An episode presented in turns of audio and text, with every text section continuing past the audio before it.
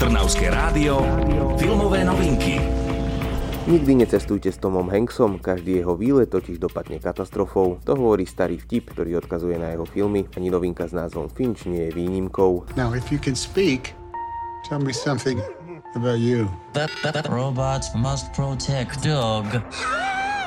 Finch, ktorého hrá Tom Hanks, prežíva po katastrofe, ktorá takmer vyhladila život na planéte ako najlepšie vie. Občas brázdi ulice mesta na prerobenom smetiarskom aute, skrýva sa vo veľkej budove, kde dáva dokopy svoje vynálezy, stará sa o psa, učí svojho robota novým kúskom a pripravuje sa na to, že čoskoro sa poberie na západ, teda na miesto, kde by ešte mohla byť vegetácia a civilizácia. V čase, keď na miesto, kde prebýva, prichádza silná búrka, sa rozhodne konečne vziať všetko potrebné a odchádza do San Francisca. Musí to však stihnúť veľmi rýchlo, Finch je totiž podľa všetkého vážne chorý. Filmové novinky. Miestami sci-fi, chvíľu dráma, o čo si neskôr už komédia, horor aj thriller. Obsadenie je sympatické, okrem tradične zúfalej postavy Hanksa je tu robot Jeff, naivný, milý a tak trochu stratený humanoid a takisto psík Goodyear, ktorého si zamilujete. Na ich ceste po zničenom svete ich čakajú útrapy, dobrodružstvo a pôjde im aj o život ľudský, aj ten plechový.